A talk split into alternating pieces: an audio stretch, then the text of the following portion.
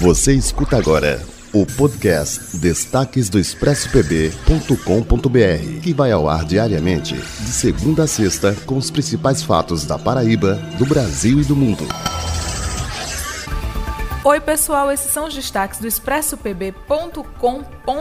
O governador de São Paulo, João Doria, anunciou que testou positivo para o novo coronavírus. Segundo ele, nas suas publicações do Instagram, ele está assintomático. João Doria é o 11º governador infectado pelo Covid-19. Segundo Doria, ele se sente bem, vai ficar em casa, vai seguir os protocolos médicos e vai continuar despachando de casa mesmo por meio de lives. E um dado de uma pesquisa americana mostra como é importante você se atentar ao que é fake news, se atentar às informações oficiais em relação à pandemia, porque essa pesquisa, publicada pelo American Journal of Tropical Medicine and Hygiene, afirmou que quase 6.000 pessoas deram entrada em hospitais por causa de informações falsas recebidas em redes sociais. E dessas pessoas, 800 chegaram a óbito por ingerir produtos de limpeza à base de álcool e metanol até, por acreditar que isso seria a cura para o vírus. Os pesquisadores analisaram mais de 2.000 registros de boatos, estigmas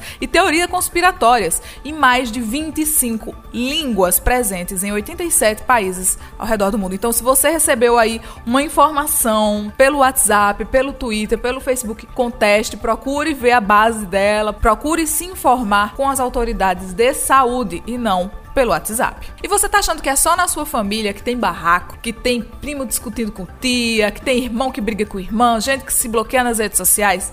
Saiba que não, na família da primeira-dama, Michele Bolsonaro, também tem barraco, sim. Isso porque o primo dela cobrou a primeira-dama sobre cuidados que ela não teve com a avó dela, que infelizmente faleceu aos 80 anos, vítima de coronavírus. Segundo Eduardo de Castro, a primeira-dama nunca ligou para a avó e por isso ela morreu no hospital público sem ter atendimento. Segundo o próprio Eduardo, a primeira-dama não ficou calada e mandou uma sutil ameaça a ele pelo direct do Instagram. Ela disse: "Deixa de ser cretino. Você não é o rico da internet? Cuidado com as suas postagens, seu moleque. Seu falso. Tenha cuidado." Ela diz outras coisas que aí eu não vou dizer. Se você quiser saber o que foi que ela disse tanto nesse print, vai lá no expresspb.com.br e confere aí essas imagens. Por enquanto é só, mas amanhã tem mais. Continue nos acompanhando.